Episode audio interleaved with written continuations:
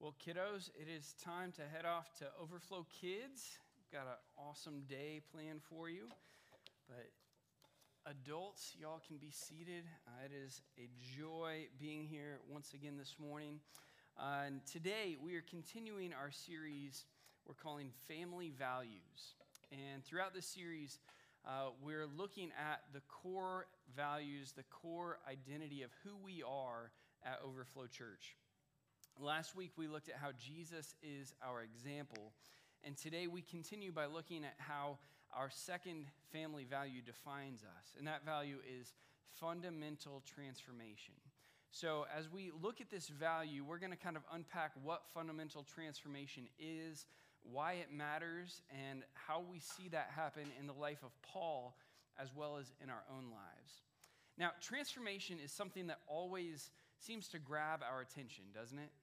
I mean, whether it's Optimus Prime, Amazon's cousin, uh, or a, a massive life change, or a shocking discovery that something is no longer the way that we once thought that it was, whenever you hear about transformation, not only is your interest piqued, but you want to know what caused the change. You want to know what happened that led to this transformation.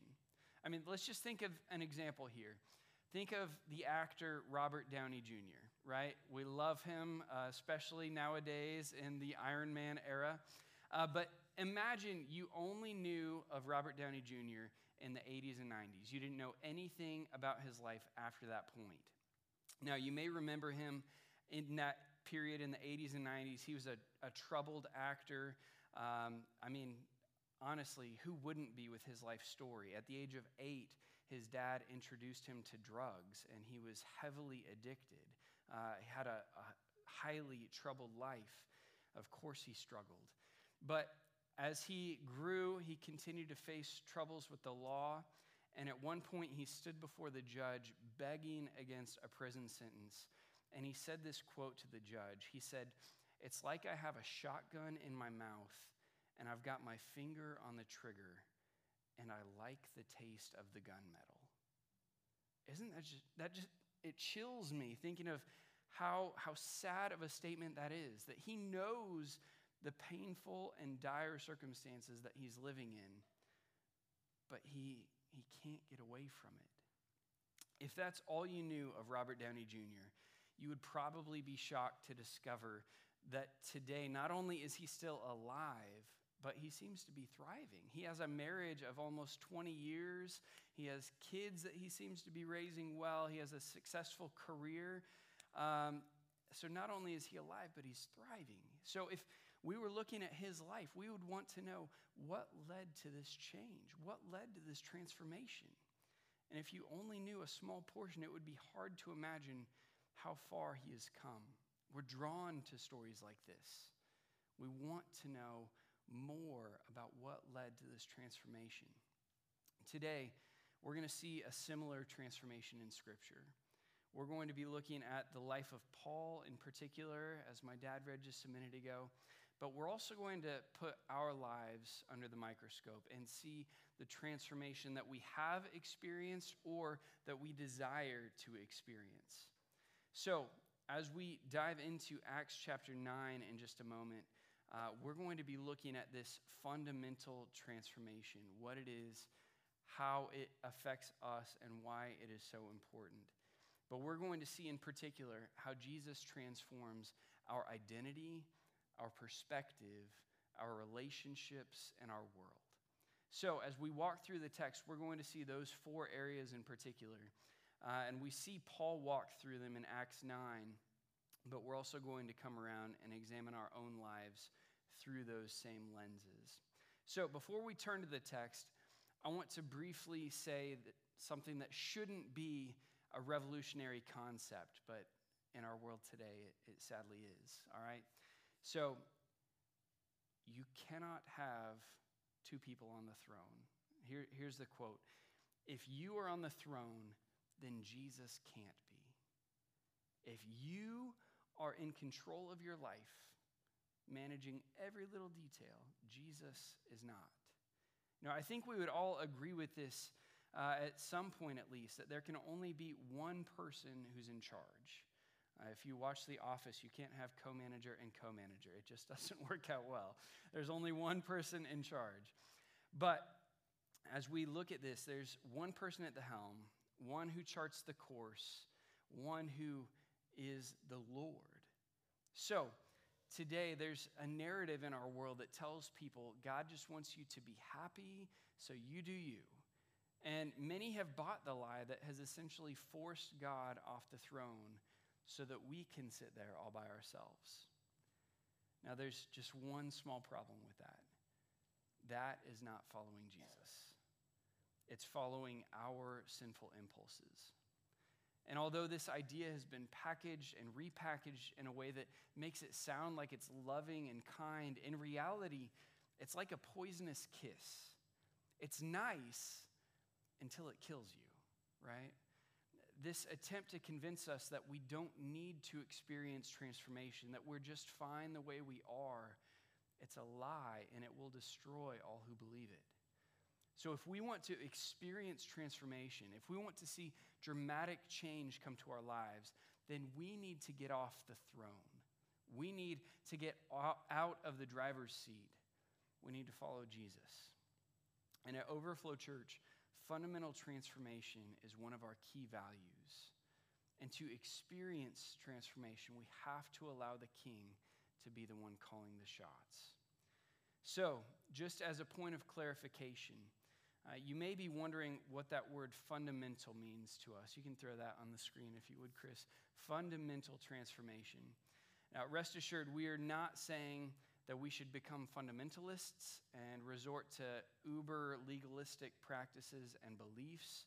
Now, what we mean by fundamental is more like core, that our, our transformation isn't just some surfacey spiritual wardrobe change, but that it, it has taken root deep within our souls, and we are changed from the inside out.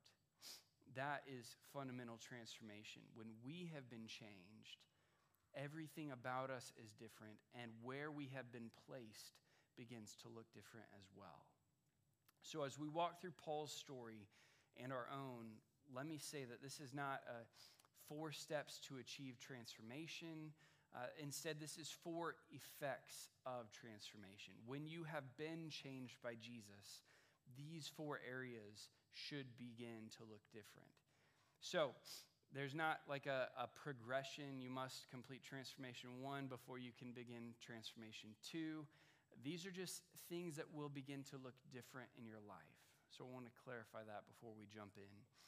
But as we look at Paul's story, we need to recognize first how Jesus transforms our identity. That's our first point today. Jesus transforms our identity. And this isn't so much a, a, part of the text, but I do feel like I need to mention Paul is referred to as Saul here in this text. And I'm going to call him Paul just for consistency. But there's a, a fairly common misconception that uh, I want to address. Both Saul and Paul are and always have been his name, okay? Um, it's not like Peter, where Jesus gave him a new name when he started following. Saul was his Jewish name that he inherited, and Paul was his Greek or Latin name.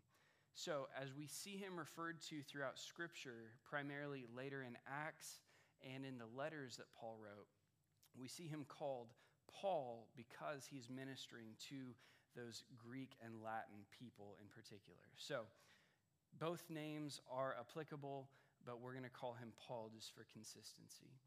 So, Luke records pretty clearly who Paul was in the first few verses of Acts 9. He says Paul was breathing threats and murder against the disciples of the Lord. Paul believed that the way, which is the term they used to describe those who followed Jesus in the early days, uh, if you think back to Jesus' words in uh, John 14, he says, I'm the way, the truth, and the life. That, that really caught on, and people started calling this group of followers the way. So, Paul is going after the way. He is pursuing them, believing that they are not just believing a false truth, but they are leading deception, that they are an enemy that needs to be crushed. So, as we consider how Jesus transformed Paul's identity, it's pretty clear to see his own words applied to his story. I love this. We see Paul's words in uh, Romans chapter 5 that speak so clearly to his own story in the early days. Romans 5 8 says, God proves his own love for us in that while we were still sinners, Christ died for us.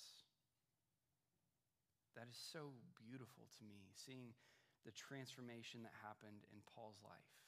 That his own words could speak to his younger self and say, Yeah, that's where you were. You were not just a good guy who believed the wrong thing, you were an enemy. You were opposed to Christ and all that he brought. He was living in firm opposition to God. He had made himself an enemy of God, even though he believed he was living in pursuit of godliness. Now, that's where Paul came from a place of religious legalism that had completely pushed God and his desires out of the picture. And it was there that transformation began. Now, clearly, Paul wasn't yet ready to experience transformation at this point, but it's here that we see Jesus interrupt his current path. So, as Paul is traveling to continue his mission of crushing and exterminating the followers of Jesus, Jesus personally brought Paul to a place of humility. Have you guys ever been brought to that place of humility? It's, it's a really fun place, right? Uh, where we are forced into a place of desperation, where we don't know the answers, where we aren't sure that everything's going to be okay. It's not a fun place, but it's in that place often where transformation begins, where we come to the point that says, I can't do it. Period. I've tried and I've just made things worse. But it's in that place of desperation, of humility, where transformation begins. Because it's there that we can recognize that there is a better way, that we need to change. And it's in that place where we're most likely to listen to correction. Now, transformation always comes with a cost we have to lose something or give it up in order to gain something else. That's just a, a life reality. If you think of a physical transformation, if you want to get in shape, you have to give up certain foods, you have to give up uh, habits, uh, you have to change your time and effort so that you can invest in your physical health. If you want to experience financial transformation, you have to give up frivolous spending. You have to give up access to your money for a season in order to exchange it for stocks or interest rates or whatever. But as the saying goes, we have a quote that your life is perfectly designed to achieve the results that you currently have. Your life is perfectly designed to achieve the results that you currently have. The problem is, most of us aren't okay with the life that we currently have. We want more. We want something different. We're discontent at times. So, if you want to experience a different reality, you need to give up some things in order to achieve different results. Now, regarding Paul's transformation, he had to give up his previous identity, but he exchanged it for something far better. Two other thoughts, really quickly, regarding this transformation of identity that Jesus brings. First, the transformation wasn't something that Paul could produce on his own. He couldn't just do better, right? It took a supernatural act of God. And this supernatural act quickly affirmed both Jesus' power and it gave credibility to his message. But again, it could only be achieved by Paul giving up control of his life. Now, he could have responded to the blindness in bitterness and anger. And I would have imagined he would have died a bitter and angry man lost on his way to Damascus. But because he got off the throne in his life, the blindness actually became a gift because it led to his transformation. Second thing, God chose to use a regular guy named Ananias. Uh, we don't really ever see Ananias actively mentioned again in Scripture, which makes me think he probably wasn't a super disciple, right? Um, he shows up here, he does what Jesus told him to, and then he just kind of goes back to life as it was. Now, I, I, imagine from time to time he caught wind of what Paul was doing every once in a while, and he thought, wow, I, I got to play a part in that. That was so cool. But all in all, he just did what God told him to and then continued on as normal. And he really didn't seem super enthused about it, right? Uh, did you catch that in the text? Uh, when God told him what to do, Ananias said, Lord, I've heard from many people about this man, how much harm he has done to your saints in Jerusalem. And he has authority here from the chief priest to arrest all who call on your name. He knew about Paul, he knew that he was dangerous. He didn't seem excited about going to this dangerous man until Jesus told him, Go, for this man is my chosen instrument to take my name to Gentiles, kings, and Israelites. I will show him how much he must suffer for my name. it seems like once he realized that Paul was going to have to suffer, he's like, oh, cool, I'm good with that. Let's go, right? once what he heard lined up with what he valued, he was ready to go. So, although Ananias may not have been super influential or impressive, he did make a lasting impression on Paul. You know, the only other time his name is mentioned in Scripture is in Acts 22 when Paul is recounting his story of being transformed. And he, he gives credit to Ananias for coming and sharing the good news with him. And it's clear that although Ananias wasn't this world changing missionary, he changed the world for Paul. So, as you and I consider how Jesus transforms our identity, I want to take a moment and consider how Paul's experience can translate to our stories as well. So, first, all of us began as enemies of God and his kingdom, just like Paul. We were opposed to God.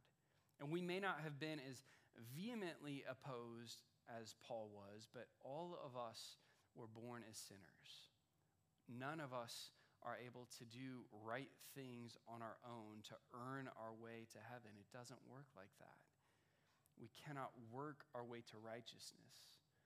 Instead, we have to submit to Jesus and his ways, not our own. We have to get off the throne and give up control to Jesus. Third, God can use anyone. I don't know about you, but I am so encouraged knowing that Ananias wasn't a superhero.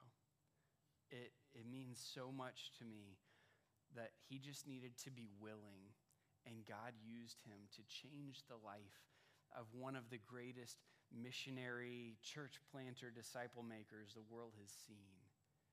So, as you and I are invited into God's mission, don't count yourself out by listing all of your weaknesses or inadequacies or what you don't know or can't do. Instead, imagine all that God can do through you just through a faithful okay. I may not be excited about it, but I trust you and I'm willing. As J.D. Greear says, put your yes on the table and let God put it on the map. We don't have to know all the details, but we can know that God is able to do more than we ever could. So don't list out what you think you are or are not qualified for. Just leave it in God's capable hands. As Paul was beginning to experience this change in his identity, he also came to understand our second point for the day that Jesus transforms our perspectives. Now, Paul literally went from sight to blindness to sight again, but it was way more than his ocular ability, right? It was his outlook as a whole that changed. His understanding of who Jesus is was dramatically affected and his plans were completely changed. In those three days of darkness, there was no denying that God was in control. Paul, he couldn't cause his eyesight to fail or to bring it back. He was just in a state of complete dependence. And the text even points out that the others had to take his hand and guide him because he was completely at a loss. But that recognition, it sparked a new perspective. From that point on, he could not deny that he had an encounter with the Lord. It was really a beautiful form of repentance of the mind. Now, typically, when we think of repentance, we think of it as an action, right? That we're doing something and then we stop doing that thing and then we turn around and go the other direction. That's typically what we think of for repentance. But I think we can also and should also consider it in our mind as well. When, when we encounter truth, specifically capital T truth, meaning Jesus, our thinking, it should conform to Him. So, as believers, I think we sometimes misunderstand what it means to be people of faith.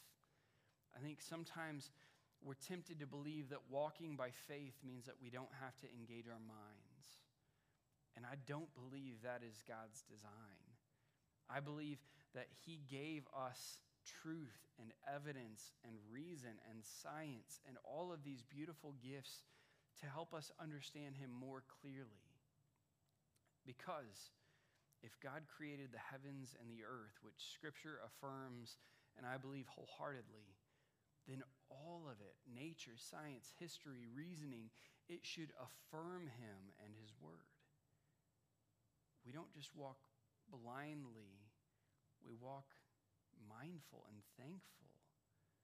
We can trust Him in the difficult times where we don't see it all because of how much He has revealed to us. I want to see Christians modeling this repentance of the mind.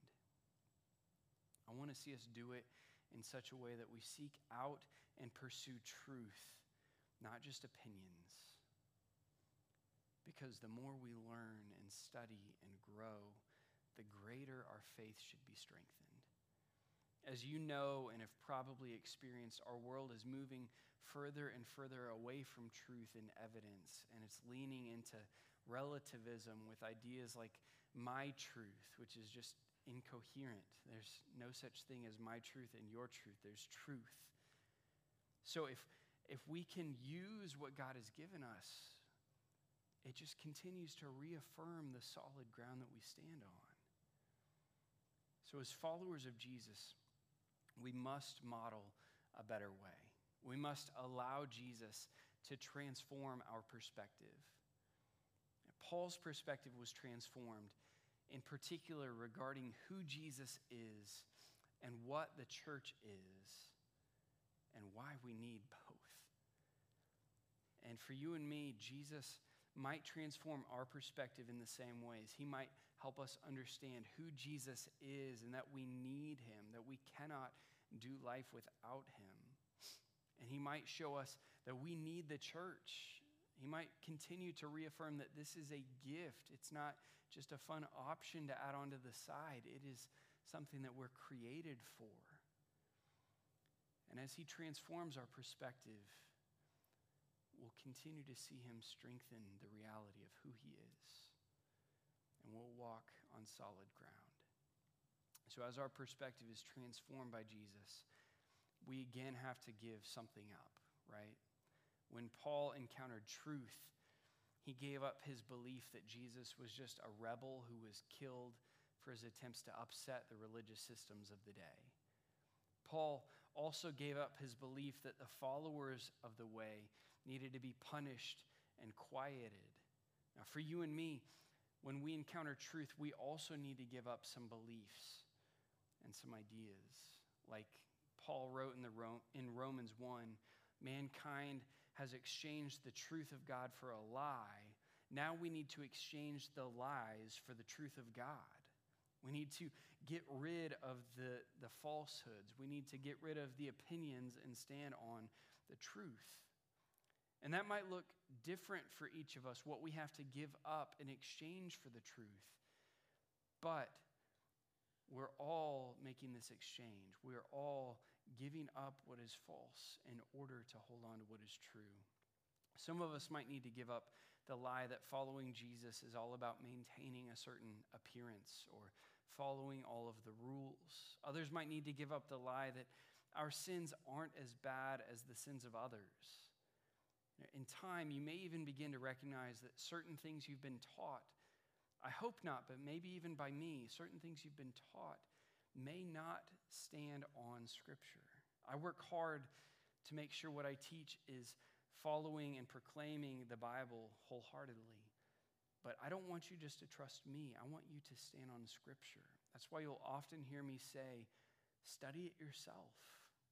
I, I seek out the answers and I want to do a solid job of standing on and delivering the truth, but all of us are responsible for this. So, whatever it is, if you want to experience transformation, let me encourage you to cling to what is clearly revealed in Scripture and hold everything else with open hands. As we continue on, when Paul experienced transformation in his identity and his perspective, it pretty immediately impacted his relationships. And that's the third area of transformation today. Jesus transforms our relationships. Now, after Paul was baptized, Luke records in verse 19 that he was with the disciples in Damascus for some time. And I don't know if it's something that can be scientifically proven, but I think it's adorable and hilarious when you see how a couple as they grow older, continue to look more and more like each other. Like they spend more time together, and their, their likes and their dislikes, and even their appearance at times, tends to grow toward the other. And I, I think it's awesome. Um, and I think in my many years as a youth pastor, that is just a, a true statement across the border. Who you spend time with begins to shape who you are. Like I would also often tell my students, show me your friends and I'll show you your future, right? The people you spend time with will affect who you become. So as Paul began to spend more time with the disciples, those he once considered enemies, he began to consider them friends and brothers and sisters. And the Pharisees, who he once considered co laborers, they quickly changed their opinion on Paul. And no longer was he thought of as a faithful Jew. Now he was an enemy that they were trying to kill. And in verses 23 through 25, we read After many days had passed, the Jews conspired to kill him. But Saul learned of their plot. But they were watching the gates day and night, intending to kill him. But his disciples took him by night and lowered him in a large basket through an opening in the wall. Now, essentially, Paul's relational map was completely just flipped upside down within a matter of days, right? Those he once considered to be his enemies were now those saving his tail. and those he thought to be brothers were the ones now trying to kill him. Another curveball was the fact that once he arrived in Jerusalem, the disciples didn't trust him yet. Uh, but Barnabas, he took a chance and helped the disciples understand the transformation that Paul had experienced. So, again, to experience transformation, we need to give something up. And in relational transformation, that means we need to be giving, be willing, rather, to see our relationships changed. Now, let me say, giving up relationships here does not mean abandoning those people. Just because you may not see eye to eye with someone or they may have a different set of beliefs doesn't mean that we have to completely abandon those people, but it does change our relationship. Now we see those friends and family members and coworkers as people who need to hear the good news of what Jesus has done in our lives. They're not enemies to cut off and ignore. They're people that we care about deeply, who we are going to show them how good this Jesus is. And we need to maintain that because they matter. People matter. So, we pursue them missionally rather than just continuing on as if you were in total agreement or cutting them off as if they're the enemy. On top of that, relational transformation makes room for new godly friends who will encourage and challenge you as needed. Now, Christianity is not a solo sport. It's not dependent on me. It's not uh, just trying to survive as long as we can. It's something that we do together because we need each other and we're stronger together. So, that is relational transformation. So, finally, in verse 31, we read So the church throughout all Judea, Galilee, and Samaria had peace and was strengthened. Living in the fear of the Lord and encouraged by the Holy Spirit, it increased in numbers. Now, this reverse reminds us our fourth and final point today Jesus transforms our world. Now, we may not ever see the full result this side of heaven, but when Jesus followers are transformed, the places God puts us begin to look and behave differently. And that is really the cherry on the top of this fundamental transformation that we desire to see at Overflow. When our lives have been transformed by Jesus, wherever he has placed us should reflect his love and his heart. Our neighborhoods should begin to radiate Jesus' love because he has placed you in that neighborhood. He has put you there on purpose. Your workplace should begin to exhibit peace and kindness because you have followed Jesus' example and you have loved those coworkers well, even when they don't deserve it. This school that we're meeting in today, it should begin to reflect Jesus' sacrificial love because we gather here each week and we volunteer and invest ourselves in the community. And as we bring everything together and close out the message this morning, let me encourage you to consider where you have already experienced transformation in your life and where you might need to intentionally get off the throne and turn your eyes to Jesus. Have you experienced fundamental transformation? Or are you content to remain as you are? Now remember, your life is perfectly designed to achieve the results that you have. And a life that's rooted in anything other than Jesus will be found empty. Now, believe me, more is not the answer. More money won't make all your problems go away. More friends won't bring satisfaction. More time won't fix your stress. More is not the answer. Transformation is specifically the transformation that Jesus brings is the only answer. And he tells us whoever wants to save his life will lose it. But whoever loses his life because of me will find it. So if you want life today, maybe you need to lose your identity. Maybe you need to be found in the identity of Jesus. Or maybe you need to lose your perspective. Instead of trusting your opinions or the opinions of others, seek out the truth. Look for true understanding. Maybe you need to lose your relationships. Instead of continuing with the old crowd and their old ways, maybe you need to turn a page and cultivate a new community that will help you thrive in following after Jesus. And if you need that, we would love to be that place for you here at Overflow. And maybe if we do this together, we'll see our world change as we all experience the transformation that is only found in Jesus. Maybe our neighborhoods and our workplaces and our schools and our communities will begin to experience this transformation themselves. Let's pray. Father, I thank you that you have a better way than what we can come up with on our own I thank you that you are a king who's worthy to sit on the throne. And I pray that we would be transformed. If there's any part of our life where we are on the throne, help us to identify it, help us to get off. Because we need to be transformed. We need to be made new.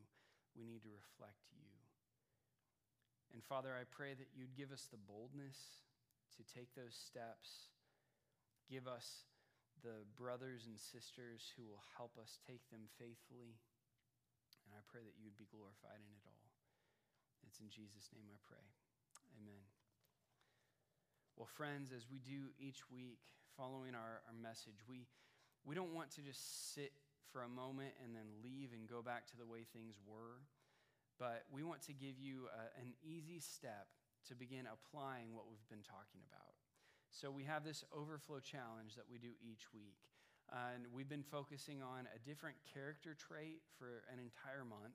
This month, we've been looking at the character trait of peace because don't we all need more peace in our lives, right? There's so much chaos going on, so much frustration.